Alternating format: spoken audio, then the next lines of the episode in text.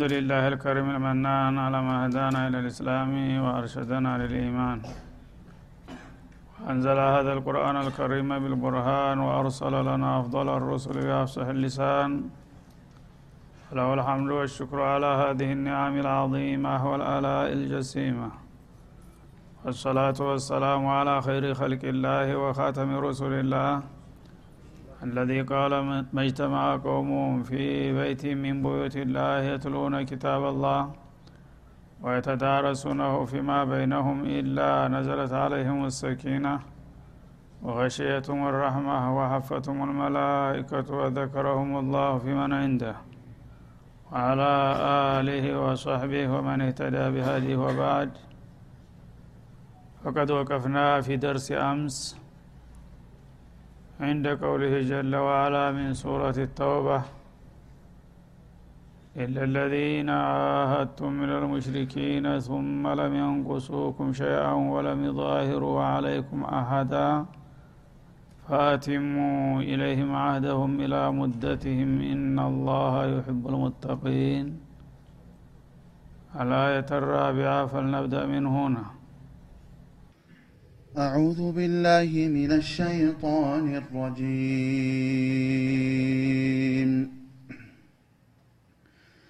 إلا الذين عاهدتم من المشركين ثم لم ينقصوكم شيئا ولم يظاهروا عليكم أحدا. ولم يظاهروا عليكم أحدا فأتموا إليهم عهدهم إلى مدتهم إن الله يحب المتقين.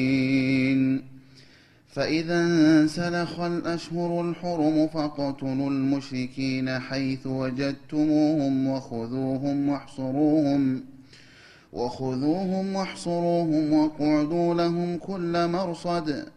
فإن تابوا وأقاموا الصلاة وآتوا الزكاة فخلوا سبيلهم إن الله غفور رحيم.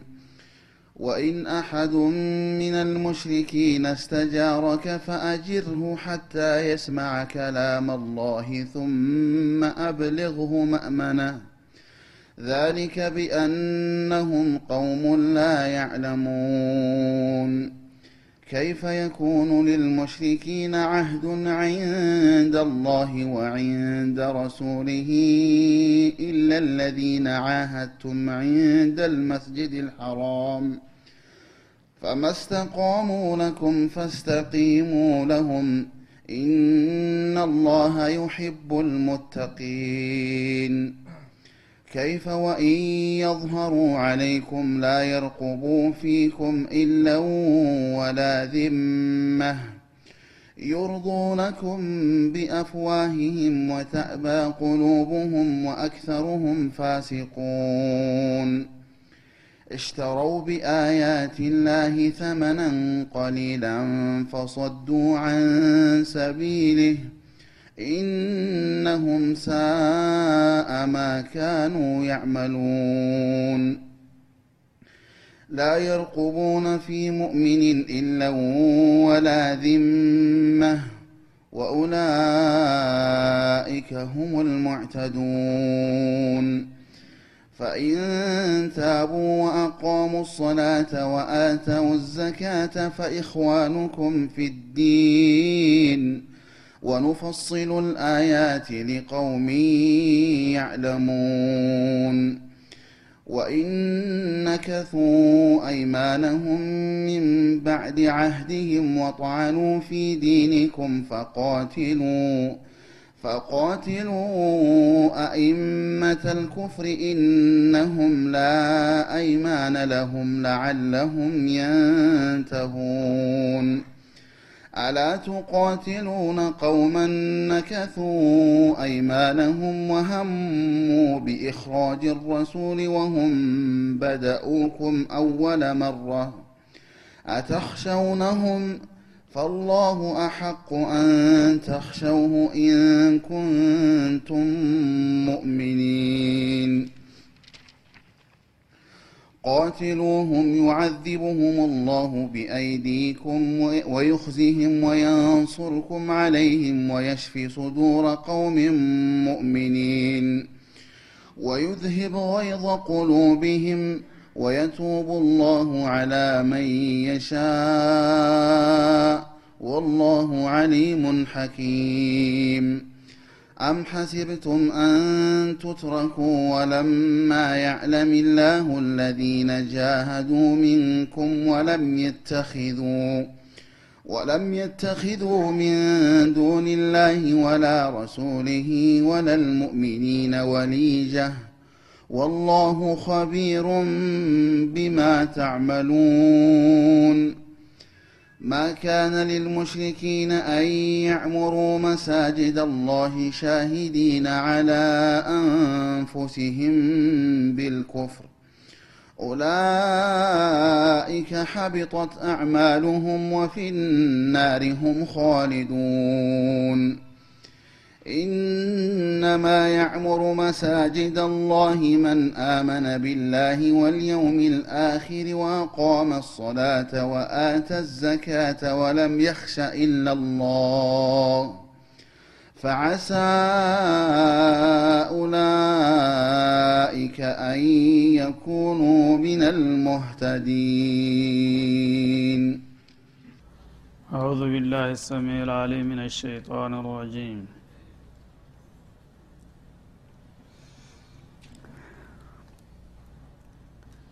إلا الذين عاهدتم من المشركين ثم لم ينقصوكم شيئا ولم يظاهروا عليكم أحدا አላህ ስብሓናሁ ወተላ ባለፉ የመግቢያ አንቀጾች የተለያዩ ጣዖታውያን ከነቢዩ ጋር አለህ ሰላቱ ወሰላም የተለያዩ የተኩስ አቁም ስምምነት ያደረጉ ነበሩ በወቅቱ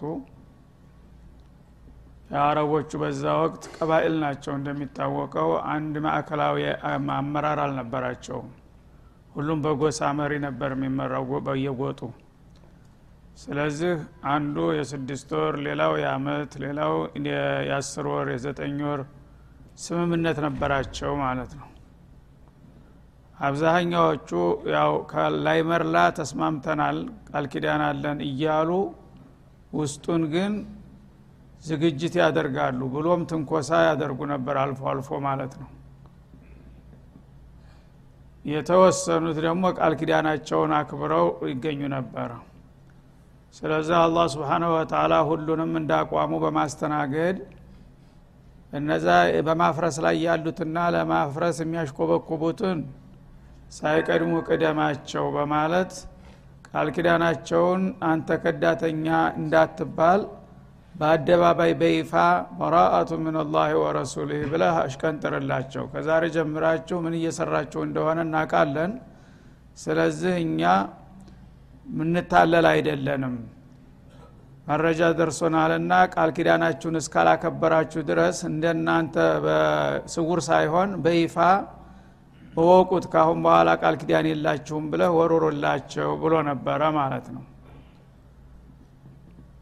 ከነዛ መካከል ግን ቃላቸውን ገና ያላፈረሱ በቀጥታም ሆነ በተዘዋሪ በሙስሊሞች ላይ ተንኮል ያልፈጸሙ ስለነበሩ እነዛን ደግሞ በዛው በቃላቸው እስካሉ ድረስ ሊቀጥሉ ይችላሉ አለ።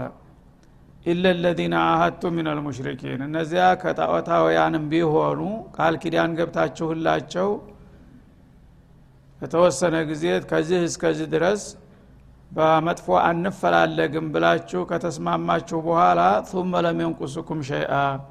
ያን ቃል ኪዳናቸውን ምንም ያላጓደሉ በዛው በቃል ኪዳናቸው ቀጥ ብለው የሚገኙ እስከሆኑ ድረስ ወለም ዩዛሂሩ አለይኩም አሀዳ በቀጥታ እናንተን የማጥቃትና ቃል ኪዳንን የመጣስ ምክንያት እንደሌላቸው ሁሉ በተዘዋሪም ደግሞ ሌሎቹ ጋራ ያልተባበሩ ከሆኑ አንዳንዶቹ ተላይ ምንም ነገር ማፍረስ አይታይባቸውም። ግን በእጃ ዙር ከሌሎቹ ካፈረሱት ጋራ የመተባበርና የመመካከር ጸባይ ነበራቸው እና በቀጥታ ያፈረሱም ካልሆኑ ወይም ደግሞ በቀጥታ ባያፈርሱም ከነዛኞቹ ከጥላቶቻችሁ ጋር የሚተባበሩ ከሆኑ እነዚህም በእጃ ዙር አፍርሰዋል ማለት ነው።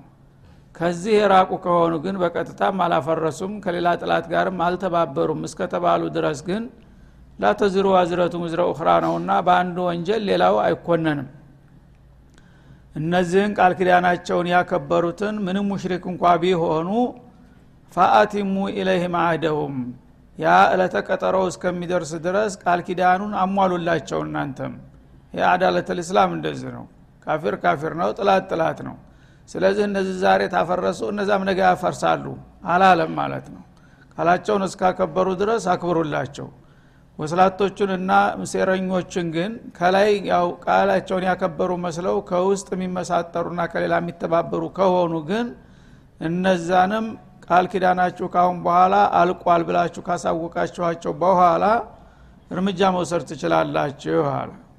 እና አቲሙ ኢለህም አህደሁም ማለት በቃል ኪዳናቸው ጸንተው የቆዩትን ምንም ጥላቶች ቢሆኑ እነሱ እስካላፈረሱ ድረስ እናንተ ቀድማችሁ ማፍረስ የለባችሁም እና እዛው እለተ ቀጠሮው ድረስ እስተ ጥግ ድረስ አቆዩ። ኢናላህ ዩሕቡ ልሙተቂን ይህን ካደረጋችሁ እናንተ ጥንቁቆች ሆናችሁ ማለት ነው።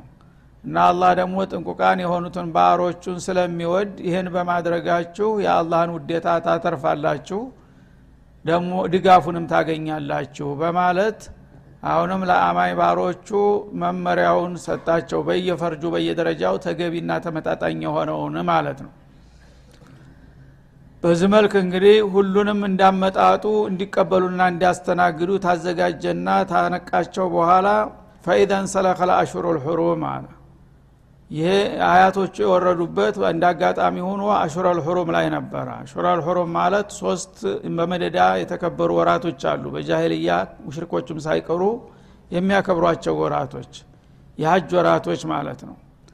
እና ሸዋል ዙልቅዕዳ ዙልሒጃ አሹረል ሑሩም በመባል ይታወቃሉ። ወትሮም በእነዚህ ወራቶች ጦርነት አይደረግም። ሌላዋ ብቸኛ ናት የዛሬው ወር። ይሄ ረጀብ በዛሬ ያለንበት ወር ምን አሽር ልሑሩም ነው ማለት ነው። አጠቃላይ በአመት ውስጥ አራት ወራቶች አሉ ፊልእስላም ወልጃሂልያ የተከበሩ ማለት ነው። እና እነዛ ሶስት ወራቶች ውስጥ ነበርና ይሄ መመሪያው የወረደው። አሁን እንግዲህ በዚህ በወረደላችሁ በተሰጣችሁ መመሪያ መሰረት የተከበሩት ወራቶች እስከሚጠናቀቁ ድረስ ያው የቅድመ ዝግጅት ሁኔታ ነው። አርባአት አሹር እንዲሁም ተመርቆላቸዋል። በነዛ ባለፉት በአሹረል ሑሩም ላይ ሙሐረምም ሶፈርም ተጨመረ። ረቢዑ ልአወል እና ረቢዑ ታኒ አስር ቀን ድረስ ተፈቀደላቸው ማለት ነው። አርባአት አሹር ባለው ስሌት እነዚያ የተከበሩትና የጦርነት እንዳታረጉ የተከለከላችሁባቸው ወራቶች እንደተጠቃለሉ አለ። ፈቅቱሉን ሙሽሪኪነ ሀይቱ ወጀትሙሁም ያነ እነሱ በመረጡት በመጡበት መንገድ ለማስተናገድ ሙሽሪኮች እናንተን በተለያየ መንገድ እያጠቁና እያሴሩ ነውና ልክ ያ ጊዜ ገደቡ እንዳለቀና እንደተጠናቀቀ አጋሪ ጥላቶቻችሁም ባገኛችሁበት ቦታ ውጓቸዋል አላ ስብን ተላ ፊልሒል ወልሐራም ብለዋል አብዱላህ ብኑ አባስ ረዲ ላሁ አንሁ። እንኳን ሌላ ቦታ ቀርቶ ዳክል አልሐረም ብታገኟቸው እነሱ ጸረ እስላም እስከሆኑ ድረስ በሐራም ላይ ናችሁ እንኳ ብላችሁ እንዳትምሯቸው ባገኛችሁባቸው ውቋቸው አለ። ወኹዙሁም ማርኳቸው ደግሞ በተገኙበት ቦታ እስሩሁም ዋሕሱሩሁም ክበቧቸው መፈናፈኛ ሳጧቸው ወቅዑዱ ለሁም ኩለ መርሰድ ኬላውን ሁሉ ደግሞ እየደፈጣችሁ በመያዝ መንቀሳቀሻ አሳጧቸው። በዚህ መልክ እንግዲህ ሁለገብ የሆነ ዘመቻ ስትከፍቱባቸውና ስታዋክቧቸው አቅማቸውን ያውቃሉ። ያነ እንደገና ሂሳባቸውን ሙራጃ አድርገው ፈኢንታቡ አለ። ይሄ ነገር አያዋጣም። እነዚህ ሰዎች ቆርጠው ተነስተዋልና እኛው በመረጥ ነው መንገድ እያስተናገዱን ነው አልቻልንም የሚል ግንዛቤ ሊያገኙ ይችላሉ። የተጠናከረ ዘመቻ ስከፍቱ ማለቱ ነው። እና ያነ ብንመለስ ይሻለናል። እስከ ዛሬ እኛ የያዝነው ነገር ሀቅ መስሎን ነበር።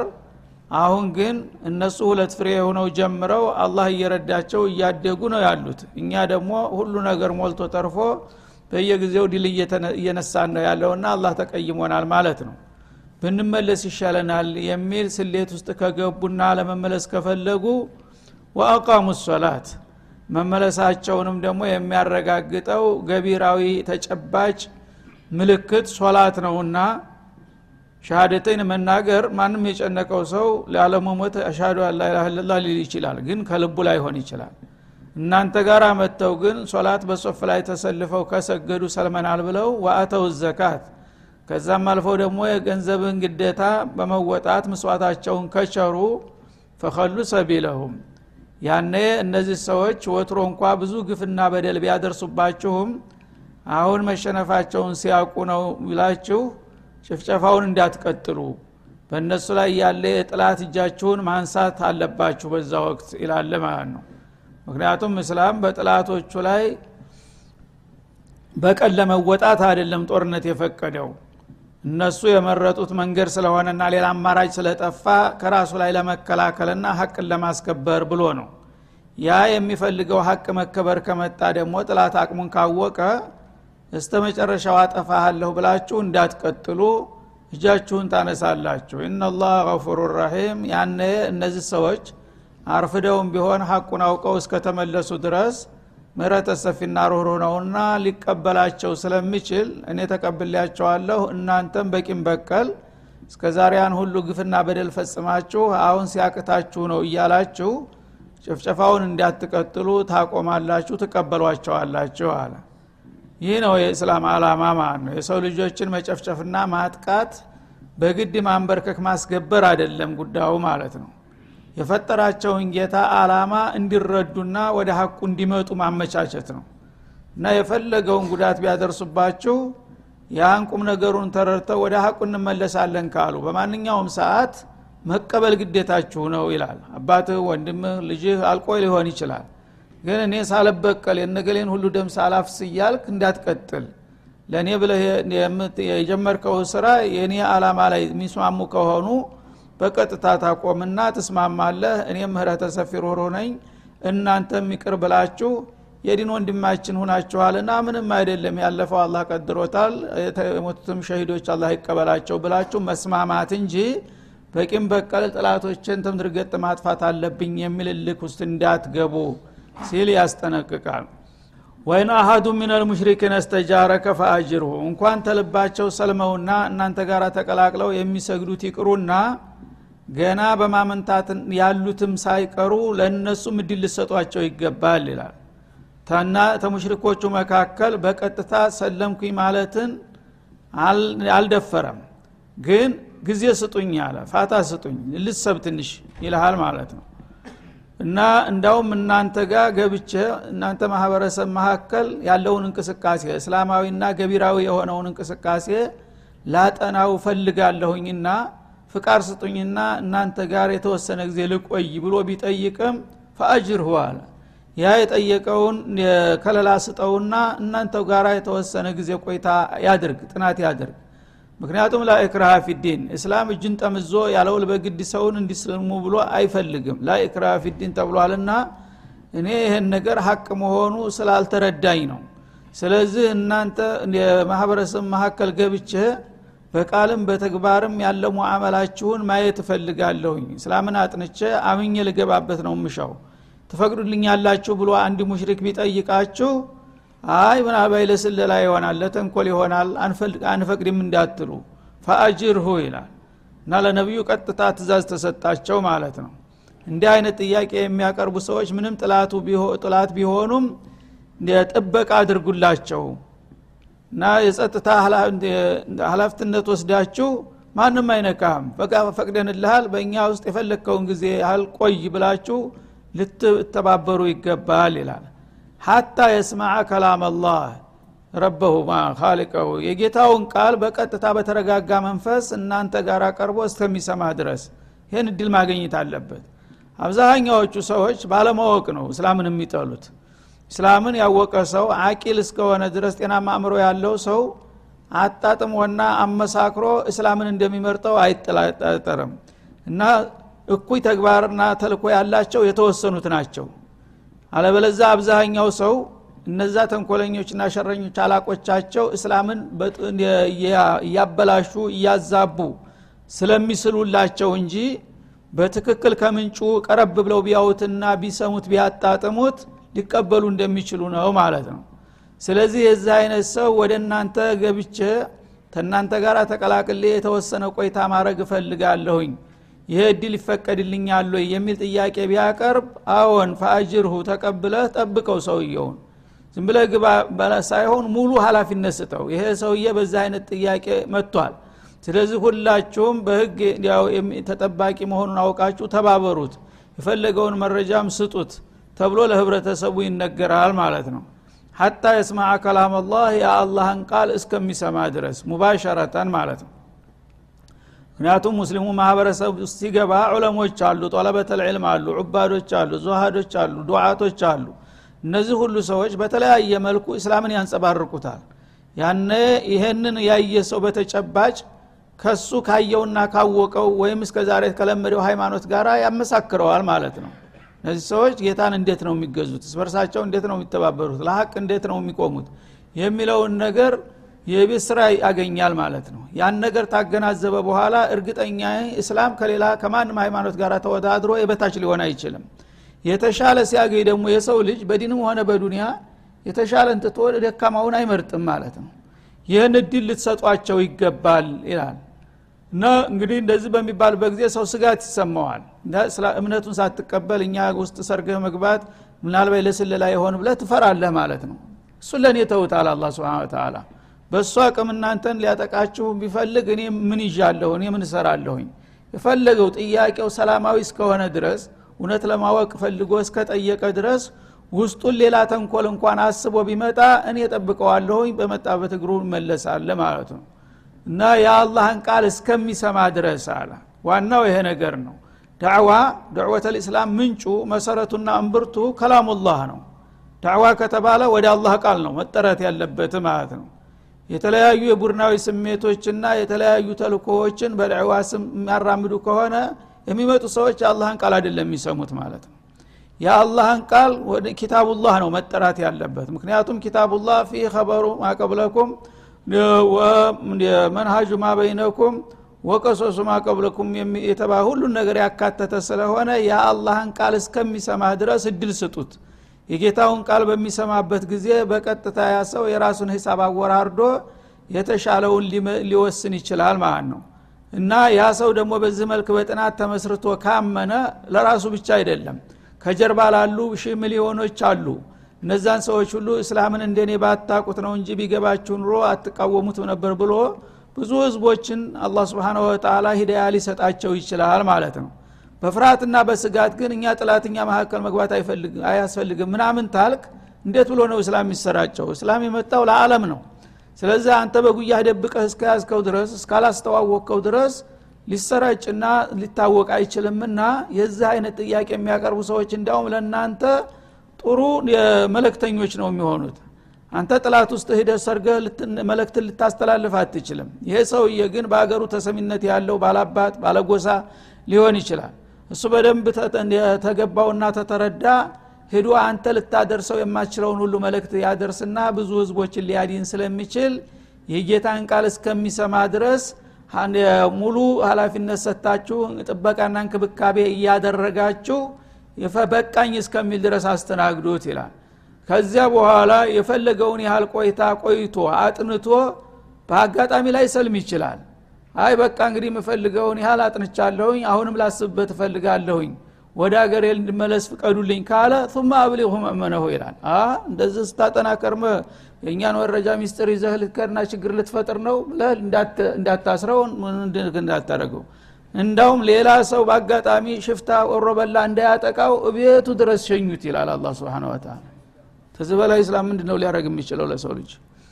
እና አብሊሁ መእመነሁ ካሁን በኋላ የምፈራው ነገር የለም። እቤቴ ቤተሰቦች ደርሻለሁኝ አመሰግናለሁ እስተሚላችሁ ድረስ እዛው ድረስ ሸኝታችሁ አጅባችሁ በታጣቂ ልታደርሱት ይገባል እንጂ እኛ ጋራ መግባት የለብህም። ደግሞ ይሄን ያህል ቆይተ ሳትሰልም ዝም ብለ ከሄድክ እንጠረጥረሃለን የሚል ማስተጓጎል እንዳታመጡበት ይላል ማለት ነው ዛሊከ ቢአነሁም ቀውሙን ላ ያዕለሙን እና አላህ ይህንን እድል ለእነዚህ ሰዎች ሃይማኖታዊ ጥናትና ምርምር ለማድረግ ለሚፈልጉ ሰዎች እድል ስጧቸው ያልኩት ለምንድን ነው ይላል። እነዚህ ካፊሮች ስለ እስላም የሚያውቁ አይደሉም። ስለ እስላም ግንዛቤ የላቸውም። በተገላቢጦች ነው አለቆቻቸው የሚስሉላቸው ማለት ነው። አውሬ አስመስለው ነው የሚቀርጹላቸው። እስላም ማለት እኮ ያድርስ ነው። እንደዚህ እኮ ነው ምናምን ይሏቸዋል። ያ ነገር ጭንቅላታቸው ውስጥ ተሰጅሏልና ያንን የሚፍቅና የሚሰርዝ አዲስ ግንዛቤ ማግኘት አለባቸው። ያን ደግሞ እናንተ ጋር መጥተው ከምንጩ ታልቀዱ እንዴት ነው ሊያገኙ የሚችሉት? ለዚህ ነው እንክብካቤ አድርጋቸው የሚያስፈልጋቸውን ግንዛቤ እስከሚያገኙ ድረስ ጠብቋቸው ያልኩት ይላል። ስለዚህ እንግዲህ በዚህ መልክ ነው ዳዕወት ልእስላም ሊሄድ የሚችለው ማለት ነው። በአንድ ባርት ብቻ በአንድ አቅጣጫ ብቻ ማየት የለብህም። በተለያየ አቅጣጫ ፖለቲካዊ ስልትና ሲስተሞችንም ሳይቀር ነው እየነደፈልህ የሚሄደው ማለት ነው። በዚህ መልክ የመጣውን በዚህ መልክ አስተናግደው በዚህ ሁኔታ ከመጣ ደግሞ በዚህ መልክ ይኸው እያለ ነው እንጂ በስጋት በፍርሃት ዝም ብለ አንድ ነገር ሁሉን ነገር በር እየዘጋጋህ ወይም ደግሞ የእስላምን ገጽታ እያዛባህና እንትንም የራስክን ፍላጎት የምታንጸባርቅ ከሆነ ያነ ከአላህ ፍቃድ ጋር ትለያያለህ። ያ እንዳይሆን በዚህ መልክ ነው መምራት ያለባችሁ ብሎ ለነቢዩ አለህ ሰላቱ ወሰላም መመሪያውን ያስቀምጣል هذا وصلى الله وسلم على النبي وإلى اللقاء